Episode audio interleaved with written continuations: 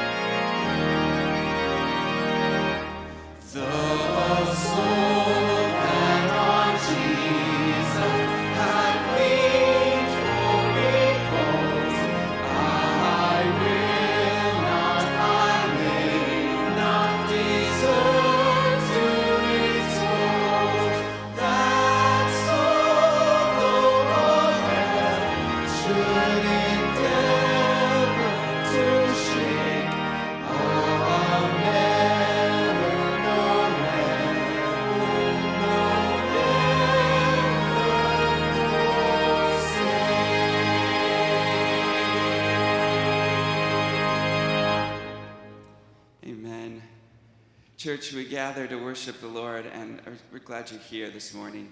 Um, I don't know about you, but those words sit in a different place um, this morning, and given the days that we are walking through, um, to read, Fear not, I am with thee, oh, be not dismayed, and to sing, That soul, though all hell should endeavor to shake, I'll never, no, never, no, never forsake.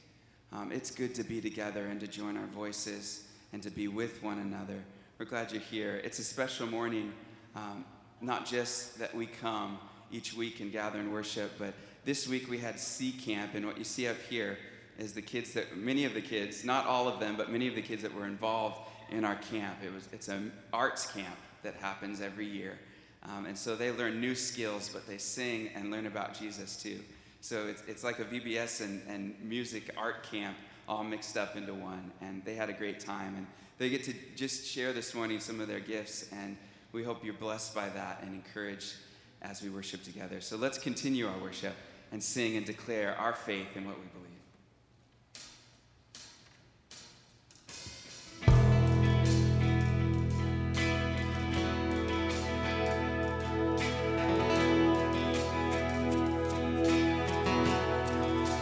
Sing these words in this time, in this time of desperation, when all we know is doubt and fear. There is only one salvation. We believe, we believe in this broken generation. Dark, you help us see. There is only one salvation.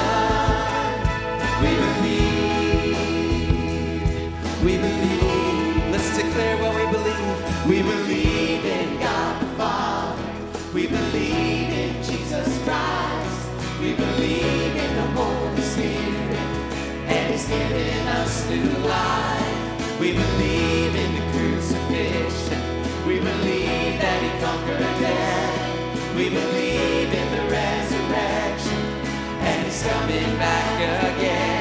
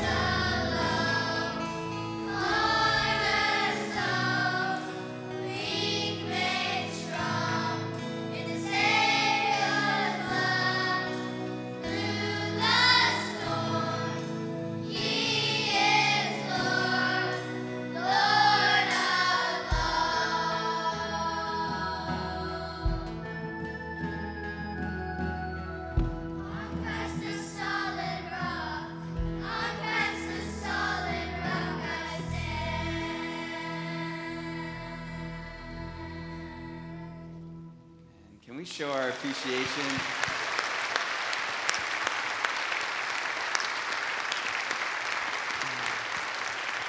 Thank you, guys. Thank you for leading us in worship.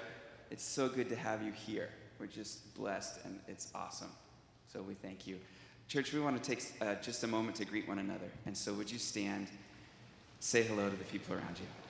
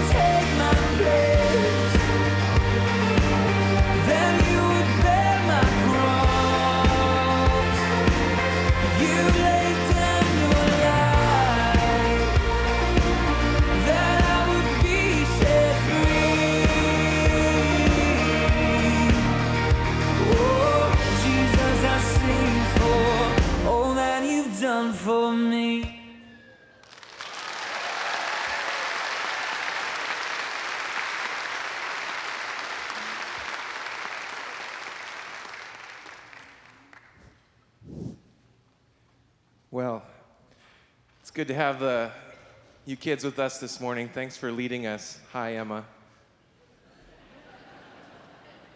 Got a little stink face there. Brothers and sisters, uh, there is one God in whom we trust, about which the children sing and about which they've learned this week in C Camp. And this morning, I want to lead us in a time of prayer. Uh, because the kids are here, I don't want to go into great detail, but uh, this has been a rough week.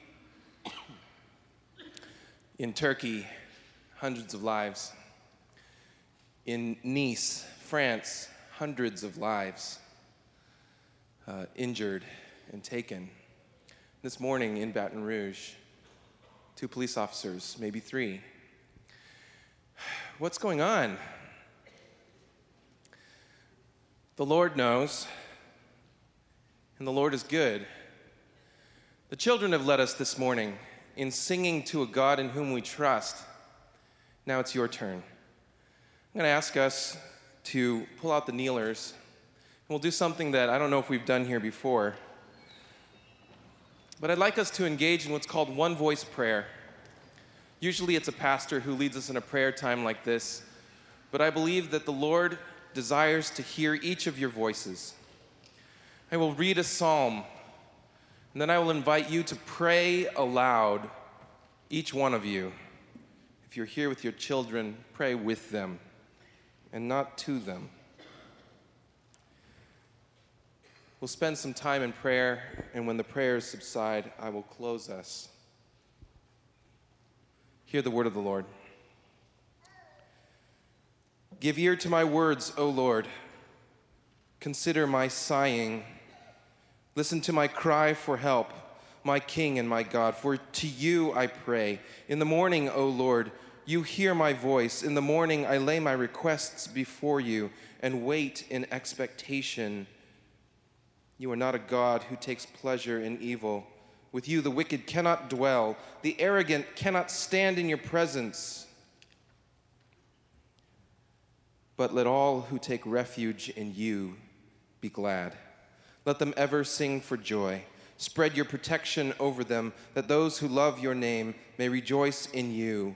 For surely, O Lord, you bless the righteous, you surround them with your favor as with a shield. Brothers and sisters, would you pray?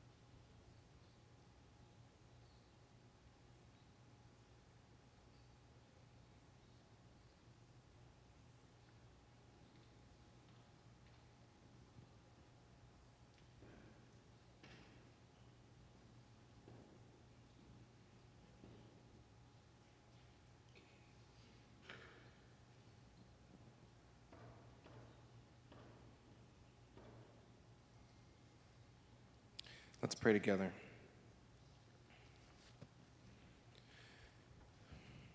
Lord, some of us don't even know what to pray. But your Spirit knows. And so now, God, hear our cries to you. God, we pray because you taught us to. We pray for people in pain because they are your children. Your word tells us that blood cries out because each of us is made in your image. And so we pray. We pray because you taught us. And we rely on you, God. We trust in you to answer because you've heard us God, hear the cries of your people who live in a world full of pain. And we know, God, that it's not just out there around the world, we know that it's also right here in this congregation. Lord, this morning, if there are any hearts who need you this morning, who hurt, if there are any silent, private tears, come to us. God, come to us this morning, for we need you. If there are any families living in fear, come to us. God, lift our heads as you promised your people. Be with us, minister to us even as we pray. We ask it together in Jesus' name. Amen. Please return to your seats.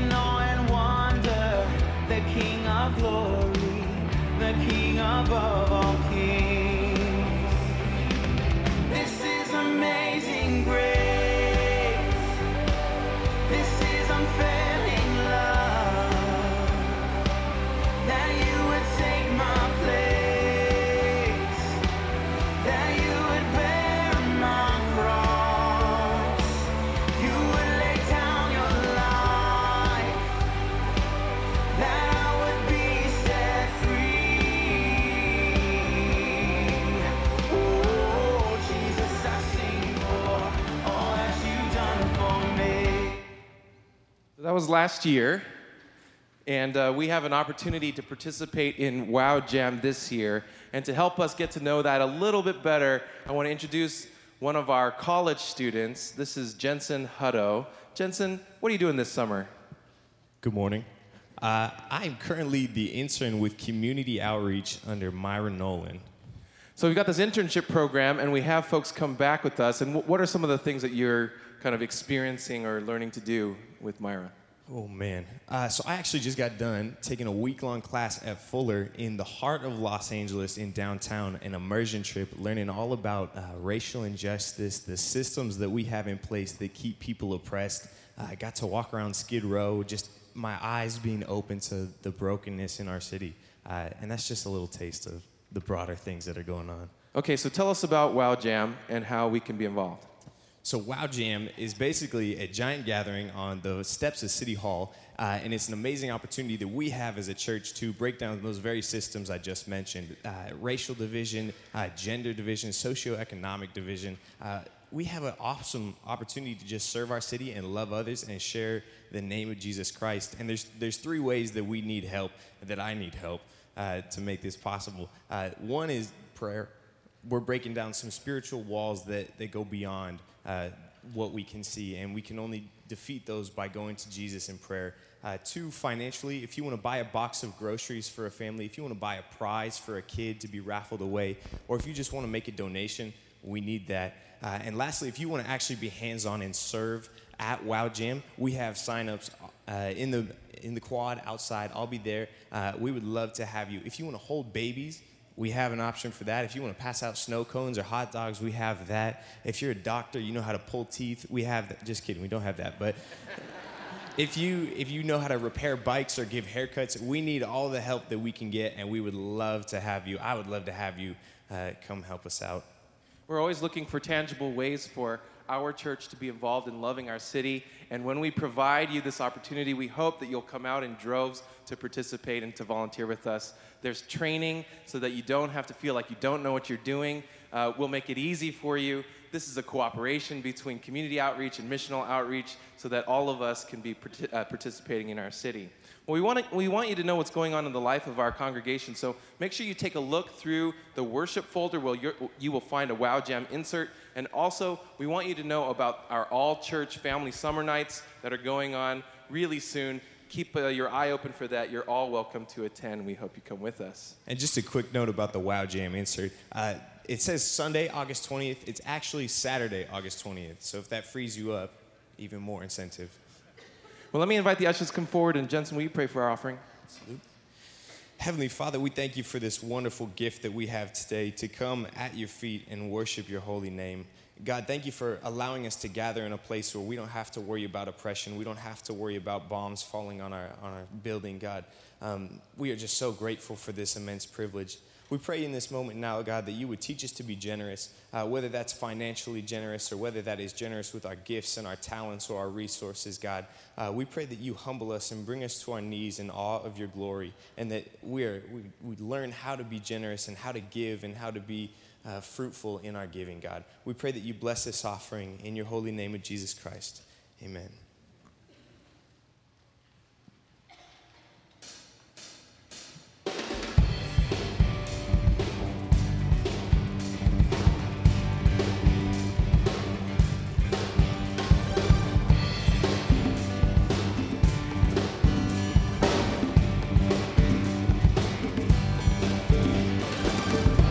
God above all the world in motion. God above all my hopes and fears. I don't care what the world throws at me now. I'm gonna be alright. Hear the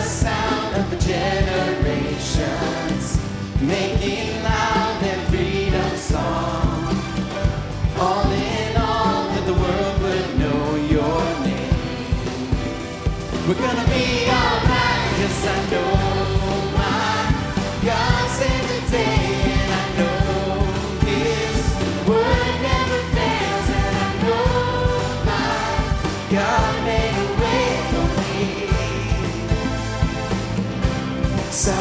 and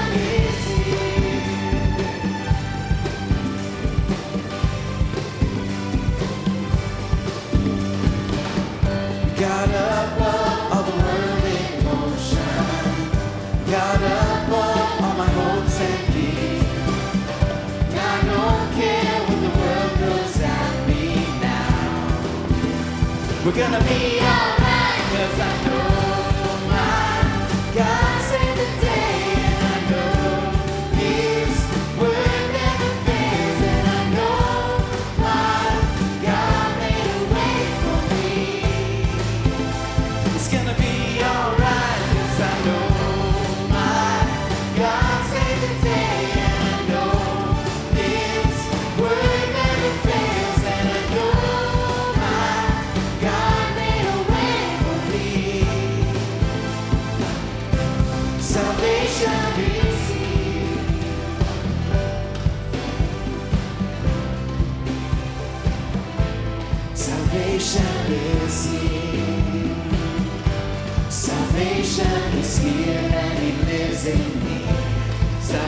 Is.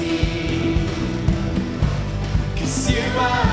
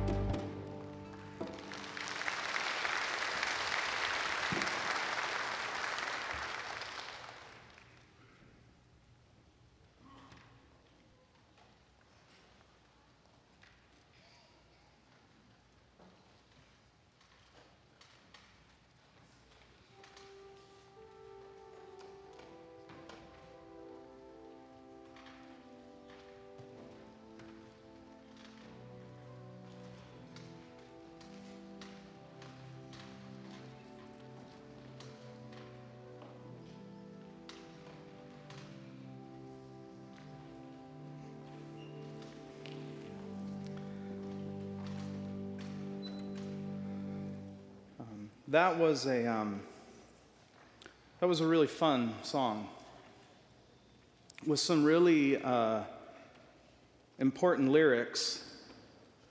And, and if I'm going to be honest with you, um, they weren't necessarily true for me this week. I, I didn't feel like necessarily that we were going to be all right. I didn't feel necessarily that I wasn't carrying what the world was throwing at us. I wanted to believe that God was going to save the day. But there have been some moments in the last t- 10 days where, truthfully, I've wondered if I could do anything else to generate income. I called my youth pastor this week and I said, What was it like to be a pastor when the hardest thing going on in the world was the rock and roll album that came out with really, really kind of tricky lyrics? And you had to make a stand against rock and roll or rap. We are alive and living in a time where pain is very real where there's fear and anger and criticism and harshness and hopelessness. And uh, just because some of us work in a role of pastoring doesn't mean we don't feel those things very deeply. And there are times where I feel very inadequate uh, to lead. But we come here and we, we sing together we pray together. Thank you, Jeff, for your prayer. And we reorient, we remind ourselves that God will save the day, and that God has saved the day, and that our role isn't to be equipped, our role is to be faithful. And as we become a faithful church, and as we become faithful individuals following Jesus, we find ourselves blown away by the faithfulness of God. I believe that God has a message for us this morning. And by the way, that message is for me too. And so I'll invite you to stand for the reading of God's word. We're going to be in Matthew chapter 7 some very, very familiar verses to those of us who have been around church a long time. I'm going to ask you to resist the temptation I've had all week to put it right into the children's song that we grew up learning, um, and to let the Word of God be powerful in this moment, because we need the Word of God to be powerful in this moment. Verse 24 Jesus speaking. Therefore, Everyone who hears these words of mine and puts them into practice is like a wise man who built his house on the rock. The rain came down, the streams rose, the winds blew and beat against that house, yet it did not fall because it had its foundation on the rock. But everyone who hears these words of mine and does not put them into practice, is like a foolish man who built his house on the sand. The rain came down, the streams rose, the winds blew and beat against the house, and it fell with a great crash. This is the word of God.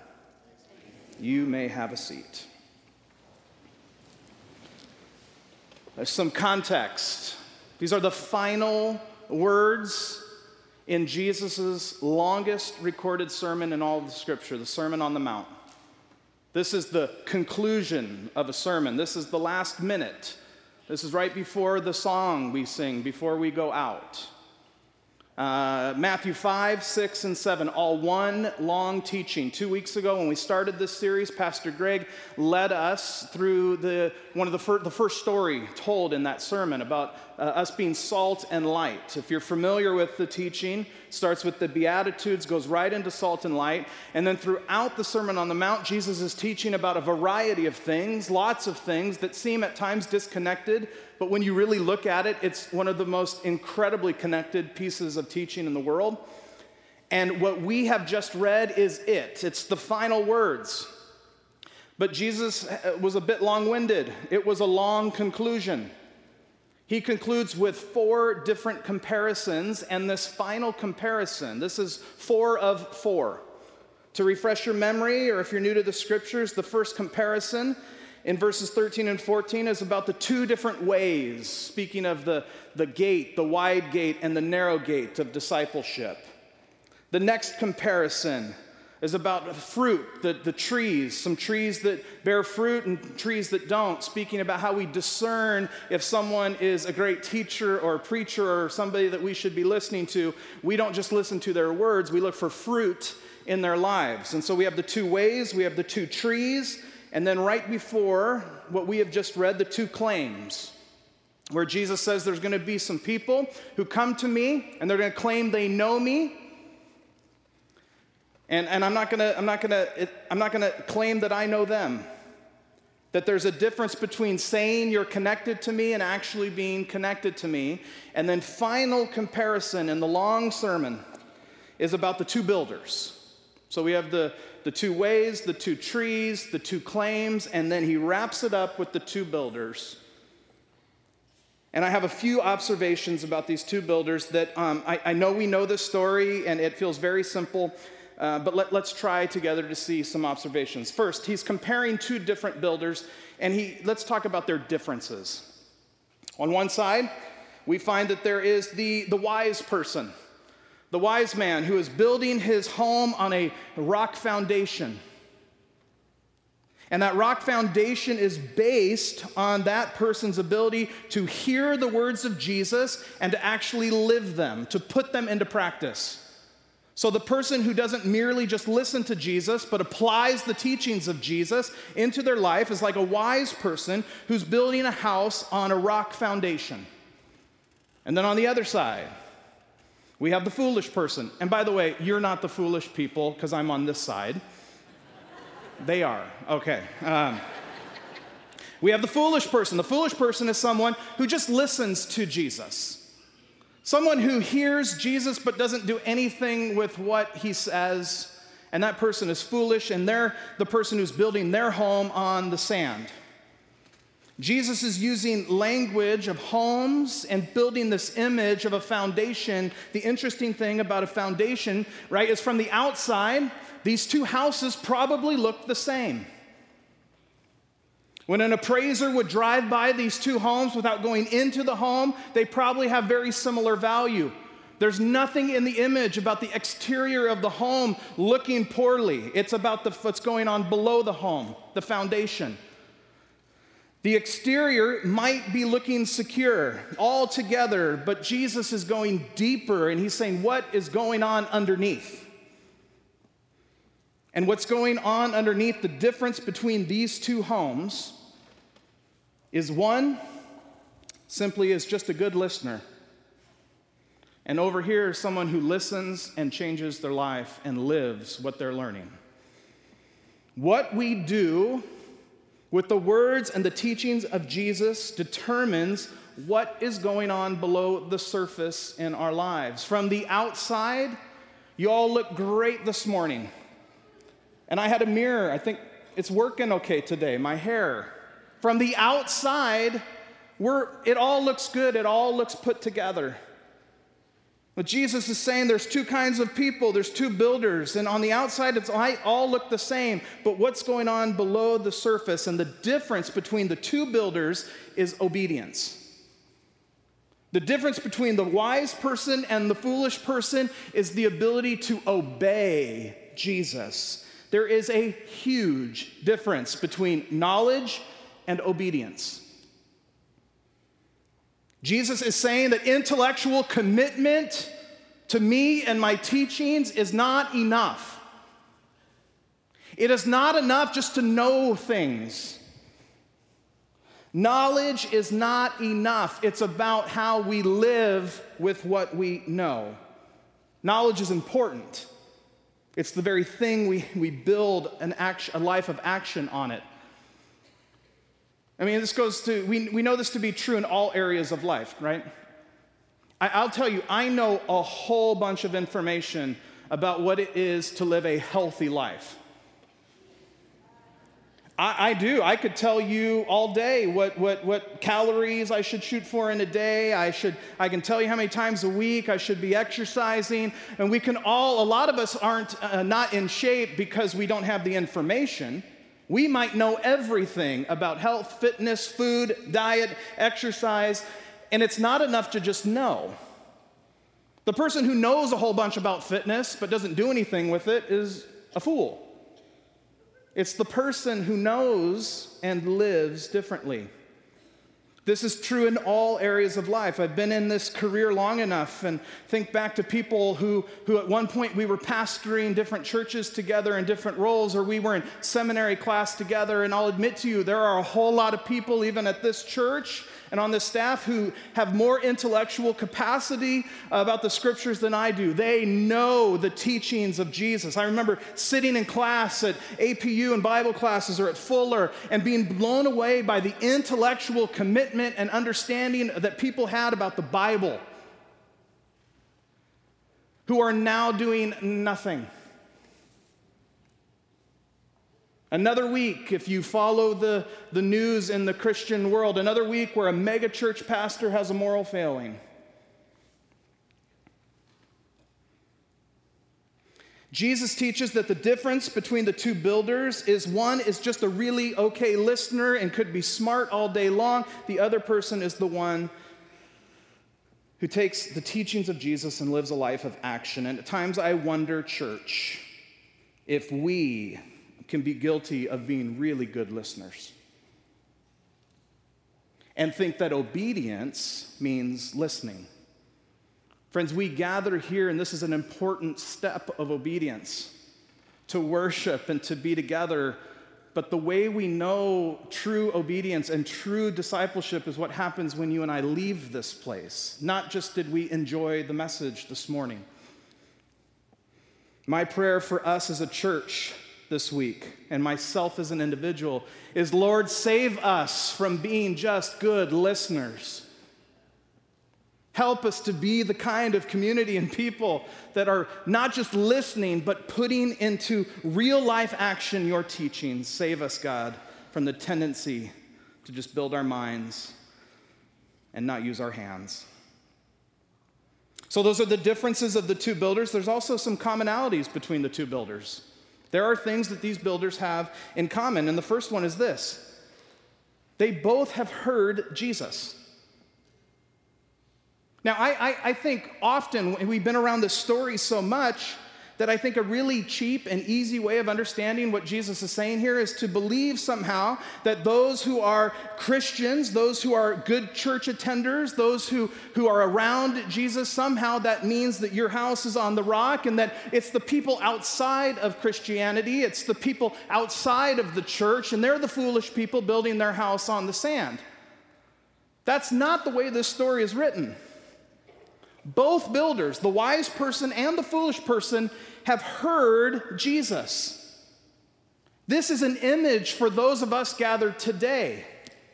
This isn't a story where we get really excited that our foundation's on the rock and everybody else out there is, is building their house on the sand. No, it's, it's a, it should cut us a little bit to go in this moment, in this day, right now, this second, am I building my house on the rock or the sand?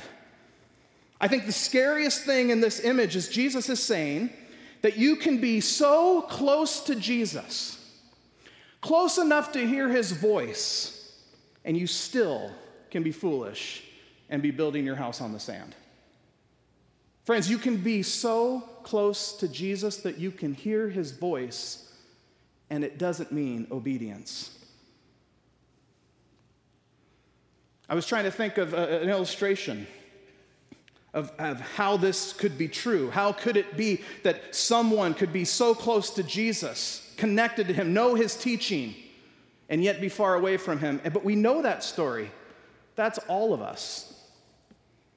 It's all of us in moments that we know what God has called us to do and how to live and what to do. And when we don't put his words into practice, we become the fool. So both of these builders have heard Jesus. Also, both of these builders have something in common. Both of them. And the homes they were building, the rain came down, the streams rose, the winds blew and beat.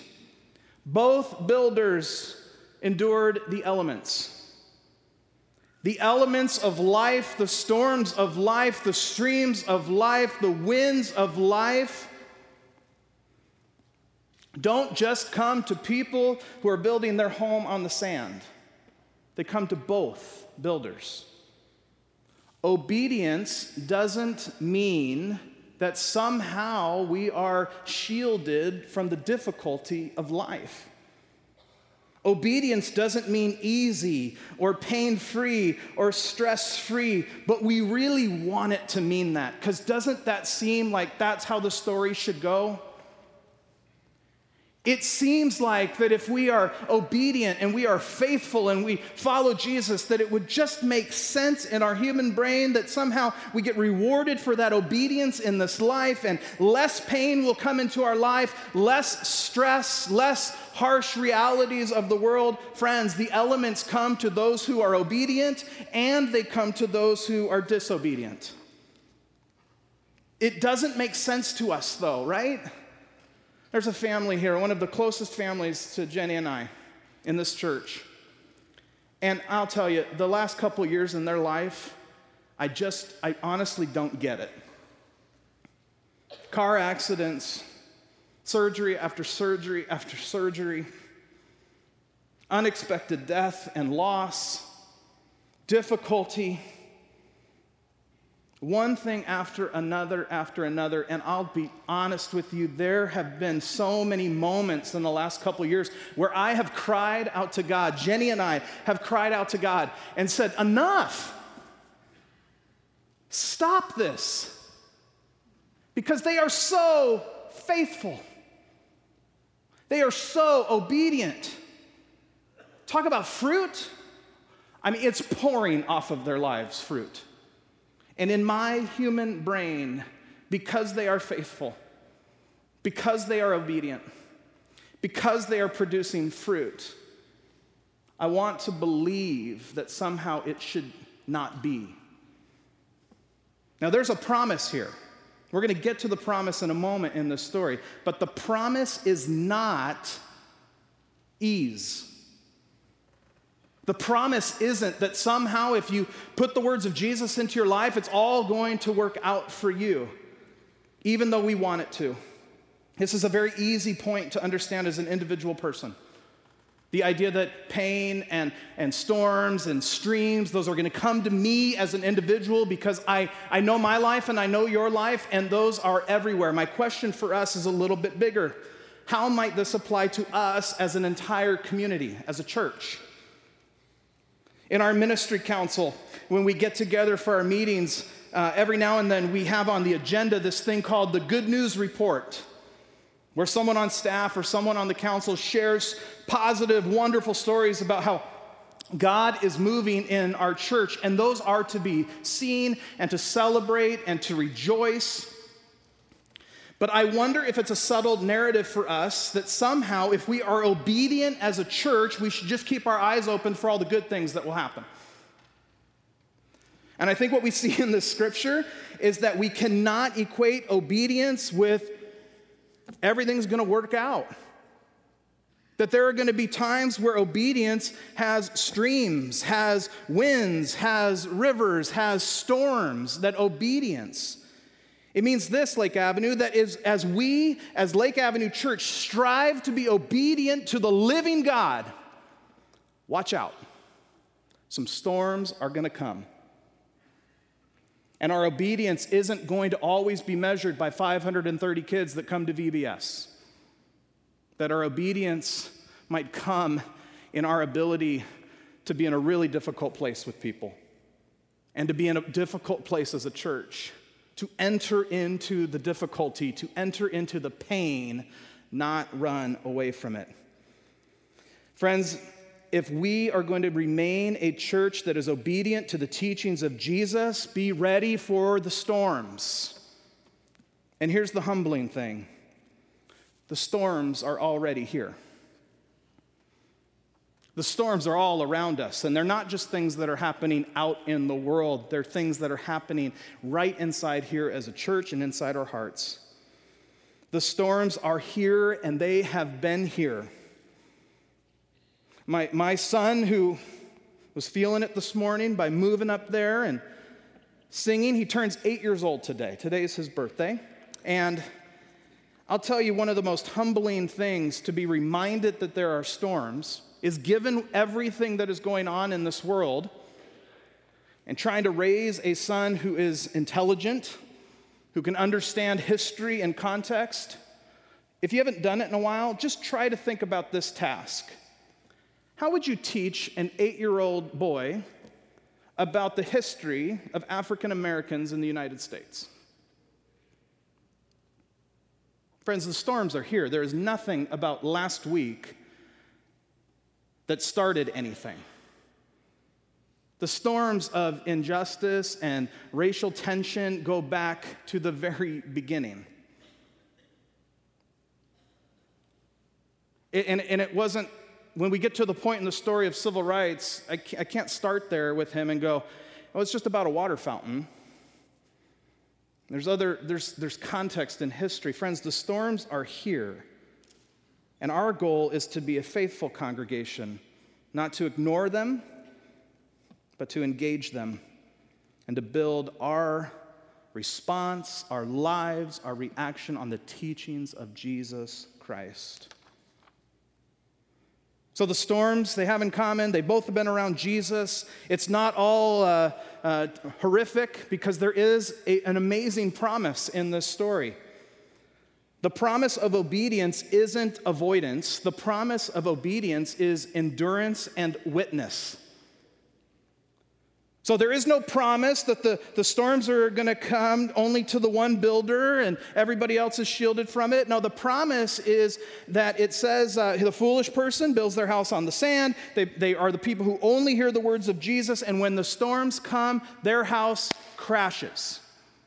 It says, with a great crash. The other side, the wise person builds their home on the, on, on, on the rock foundation because they aren't just listening to Jesus, they're living the words of Jesus. And when the storm comes to them, their house stands. The promise of Jesus Christ is that when we are obedient, that we get to be a, a, a story of endurance and witness. Uh, early, early on, many years ago, after the Katrina uh, hurricane, we took high school kids down there, and it was amazing because you would see in these, these places all the houses that were destroyed, but every now and then there would be a house that made it. It stood out. It told a different story. It said the storm didn't get this one because this house is still standing. Friends, it's just like that in our lives. The promise of Jesus Christ is that we are, if we are obedient, if we live a life of obedience, we will be able to endure the storms and we will be able to survive those storms and we will give witness to the one who is our foundation. Amen? I want to just break it to you, break it to myself, that without being obedient to Jesus, you and your life will crash with a great fall. And without being obedient to Jesus, Lake Avenue Church will crash with a great fall. Our lives will fall apart without obedience, and the life of a church will fall apart without obedience. What predicates all of this is when Jesus says, These words of mine the person who hears these words of mine. Now, quite specifically, these words that he is speaking of were the entire Sermon on the Mount. Now, we have enough scripture and we can build a biblical case that we can expand these words of mine to all of the scriptures or all of the teachings of Jesus. But quite literally, when Jesus is teaching in this moment at the Sermon on the Mount, these words of mine refer to everything that he has said prior in chapter 5, 6, and 7. And so this week I thought, you know, this can be a very general sermon, a general sermon about obedience. Let's be obedient and, and let's build our house on the rock. How might we apply these words as a church and as individuals in a very clear way? So you got to go back to five, six, and seven and reading them. I'm like, Lord, speak to me. What's one thing? What, what can we do to illustrate what it might look like to build our house on the rock? So we're going to go right to verse one through five in chapter 7 when Jesus says this teaching Do not judge, or you too will be judged. For in the same way you judge others, you will be judged, and with the measure you use, it will be measured to you. Why do you look at the speck of sawdust in someone else's eye and pay no attention to the plank in your own eye? How can you say, uh, Let me take the speck out of your own eye when all the time there's a plank in your own eye? You hypocrite, first, take the plank out of your own eye, and then you will see clearly to remove the speck from the other person's eye. Again, familiar teaching to those of us who have been there. This image that Jesus is using surely would have waken up his audience. It's an image that, that has some humor laid into it. It's an image of ridiculousness about a, a log, a tree, a telephone pole coming out of somebody's eye, why there's the smallest piece of dust or wood or sawdust in someone else's eye. What is Jesus saying here about judgment? Because the tendency can be sometimes, is he, is he saying we're supposed to live very bland lives where we're not supposed to speak up when we see something that is wrong? Does it mean that we, we, we just kind of live these kind of safe, quiet lives because we don't want to get into a place of judgment? No. No, this, there's a very specific application to this word judgment.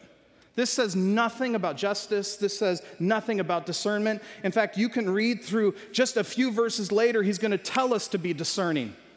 That when you hear people teach, look for fruit in their lives. So we are still supposed to use our brains. We are supposed to be engaged. We are supposed to be astute. We are supposed to observe. We are supposed to find places where life isn't lived the way God has called it to live, and we are to speak up. We are to do that. So, what exactly judgment is he talking about? Because we have a call on our lives to go for justice, to act for justice. We have a call on our lives to be discerning. He's talking quite personally here about the tendency that you and I have as human beings to live an arrogant life. This is a personal call to say the, the, the human experience is so enthralled with judging other people, their motives, their motivations, their intellect, their ability. And you all just need to calm down a little bit. And doing that, by the way, is really hard to do accurately. It's a call because Jesus knows this obedience to God can lead to arrogance with one another. Obedience to God can lead to arrogance with one another.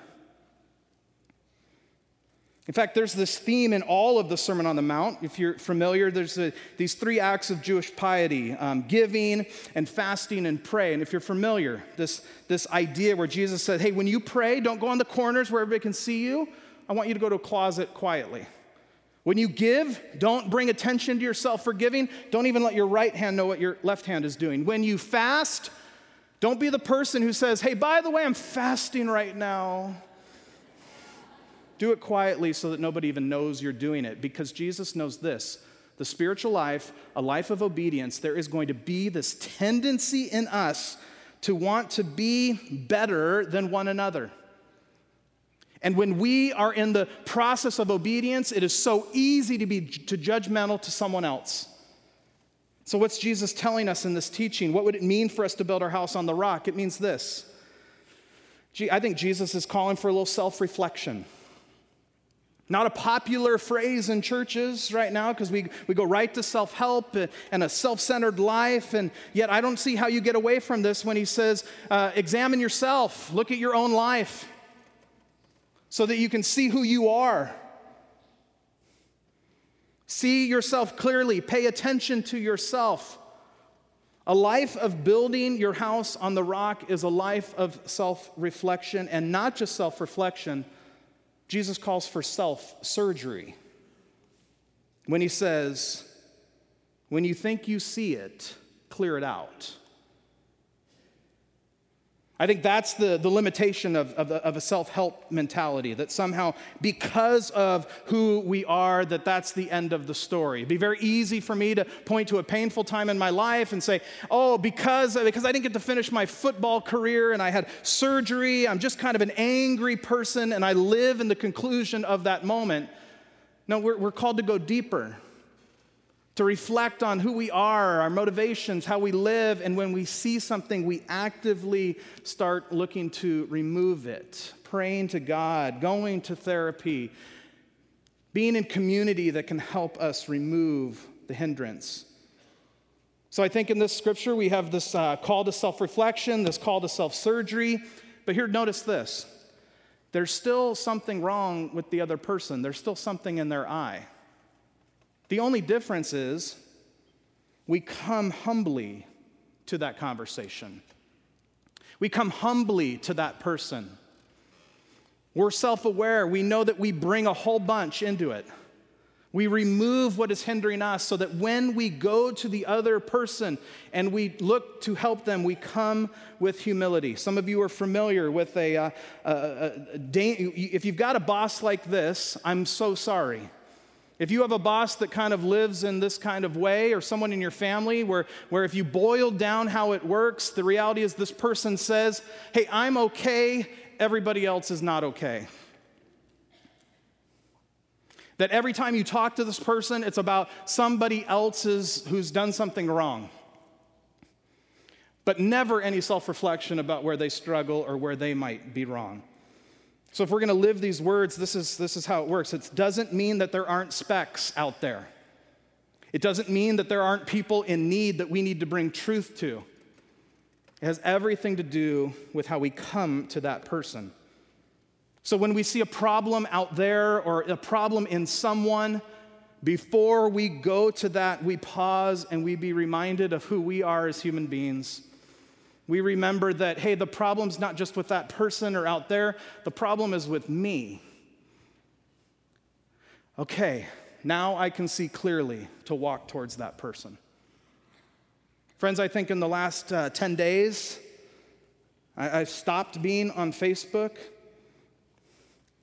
I've, I've had a hard time knowing how to engage in conversation because it feels like the conversation is that person's a problem, this thing's a problem, and the problem's all out there. What we haven't done a good enough job as a church to say, hey, guess where else the problem is? It's right here. The problems that exist in this world don't live outside of the problems that live inside that live inside my heart and my mind that I am just as much of a problem as someone else. Here's the interesting thing about arrogance you can be totally right when you're arrogant, you just won't be heard. It doesn't mean anything when you're arrogant. When you come to a person or a situation and come with arrogance, you can be totally correct, but it's for nothing. It doesn't count for anything. We have these goggles that the boys have. There's these, these bug goggles where you put them on and, and they reduce your vision to very small circles, uh, and, and it's supposed to simulate the vision of a bug. I'd love to tell you the kids were up when I put them on the other night, but it was just me. I thought it would be interesting to walk around my house. Jenny was watching something on television, probably a worship concert.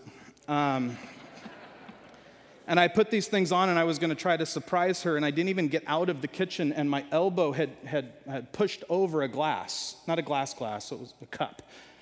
And it fell to the ground, and she looked backwards because I had put these goggles on for just a moment, and I was unable to see what I normally saw. Friends, I think the reality is that when we are judgmental people, it's like putting goggles like that on, where our vision is so small, it is so narrow. And when our vision is small, when we have planks coming out of our eyes, when we have goggles on that restrict our view of the fullness, we live in such small stories. We live in such small stories because they're kind of based on us, our own personal story. We live in comfortable stories. When we have planks coming out of our eyes and goggles on our eyes, we have selective listening. We are such good listeners until we don't want to listen. We are such good listeners till we hear something that, mm, I don't know, and then we move to a place of arrogance. When we have planks coming out of our eyes, we actually only listen, and yet the call of Jesus is to not be the people who only listen, but to listen and live lives of obedience.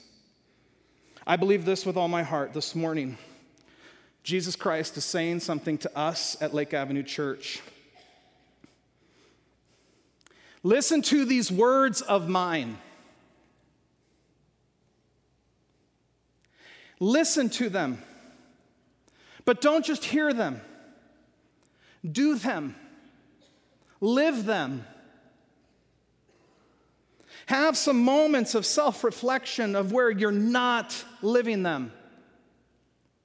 Begin the hard process of self surgery to remove what you don't see. Don't be an arrogant community. Don't be an arrogant individual. Be okay that you don't know everything. I'm right, the, the leader of that movement. Lake Avenue Church, let's live the words of Jesus. There is no more important time in my life that I've sensed than right now to really, really, really, really be about Jesus. We have no time for just listening. I got a four year old and an eight year old we're trying to raise up in this world. I will selfishly ask you to be serious about listening and living the words of Jesus. We have to. Where do we start? I think we started last week. I'm so proud of this church. Went to City Hall, and, and I, I know pastors exaggerate. By the way, there's 5,000 of you here right now. Um, I'm going to tell all my friends that. Um, but I really do think 40, 50% of the people who came out last week to City Hall were, were this church. You could not walk around and feel like we were here. I was so proud. I was really proud of us last week as a church, as the horrific things that were going on in this world, the way, uh, the way my boss just said, no, we got to change some things. I'm going to pray. I love that. I love the responsiveness of this church to tragedy. But here's the truth, friends. Just because we changed the sermon last week, and just because 40 to 50% of us came to City Hall, doesn't mean we're done and that it is only going to be more and more contentious. There's going to be more and more opportunity to be serious and to live for Jesus. And the church, the leadership of this church, is fasting, praying, thinking, talking, asking the Lord to reveal what it would mean for us to keep the conversations going. We were encouraged last week by Pastor to really be in relationship with one another, to be in relationship with people who are different than you. And, and we've got to we've got to create environments for that to happen for you, because that's hard if we're honest. So we are not done. But before we get an agenda out there and some programs out there to say, here's, here's, here's what's wrong and here's how we're going to solve it, I believe this this morning. God is saying, first, take the plank out of your own eye, do some self reflection. So we're going we're going to close our service with that. You guys can come up, the, the band. We don't, we're not going to end with a, a happy song. We're going to end with a song of confession. A song that was written and designed to do what we are encouraged to do in the Sermon on the Mount to declare to God all the ways that we have not been obedient, to declare to God all the ways in which we have not lived up to the calling He has called us to. And I believe this with all my heart that in humility, that in self reflection and self surgery, that God is going to continue to use us mightily. But if we are arrogant, save us from only listening, Lord. Lead us, band.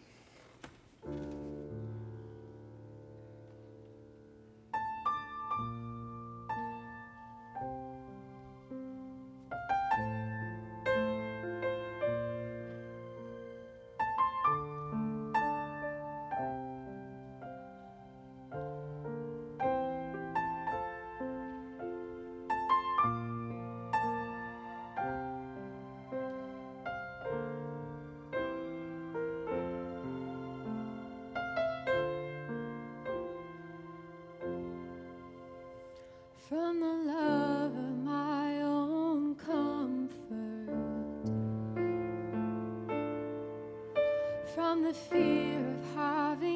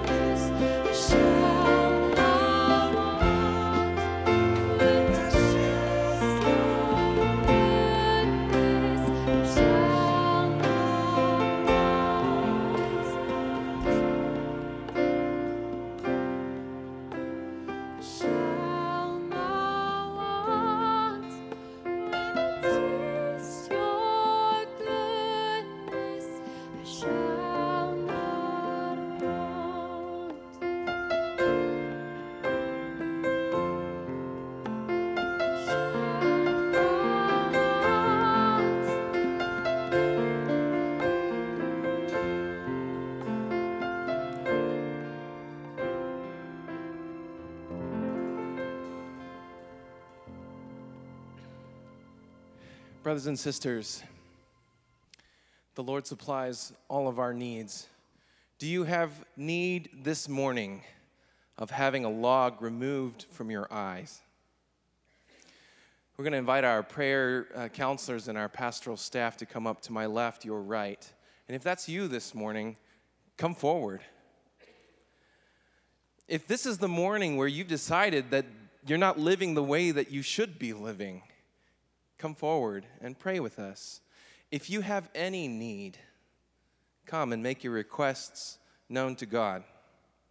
And if you're ready to join the ministries and the communities of this church, to my right, your left, under this banner, some folks are here to connect you to the things that are going on in the life of our church family so that we can declare that this God is a God who supplies all our needs. And for all of us to go out into the world prepared to face pain and brokenness and to bring a message of hope and healing, would you stand and receive this word? This word is reserved for those who are found faithful by God. From the book of Revelation, chapter 21. And I heard a loud voice from the throne saying, Now the dwelling of God is with men, and he will live with them. They will be his people, and God himself will be with them and be their God. He will wipe every tear from their eyes. There will be no more death, or mourning, or crying, or pain for the old order of things has passed away. He who was seated on the throne said, I am making everything new. Then he said, Write this down, for these words are trustworthy and true. Go with God.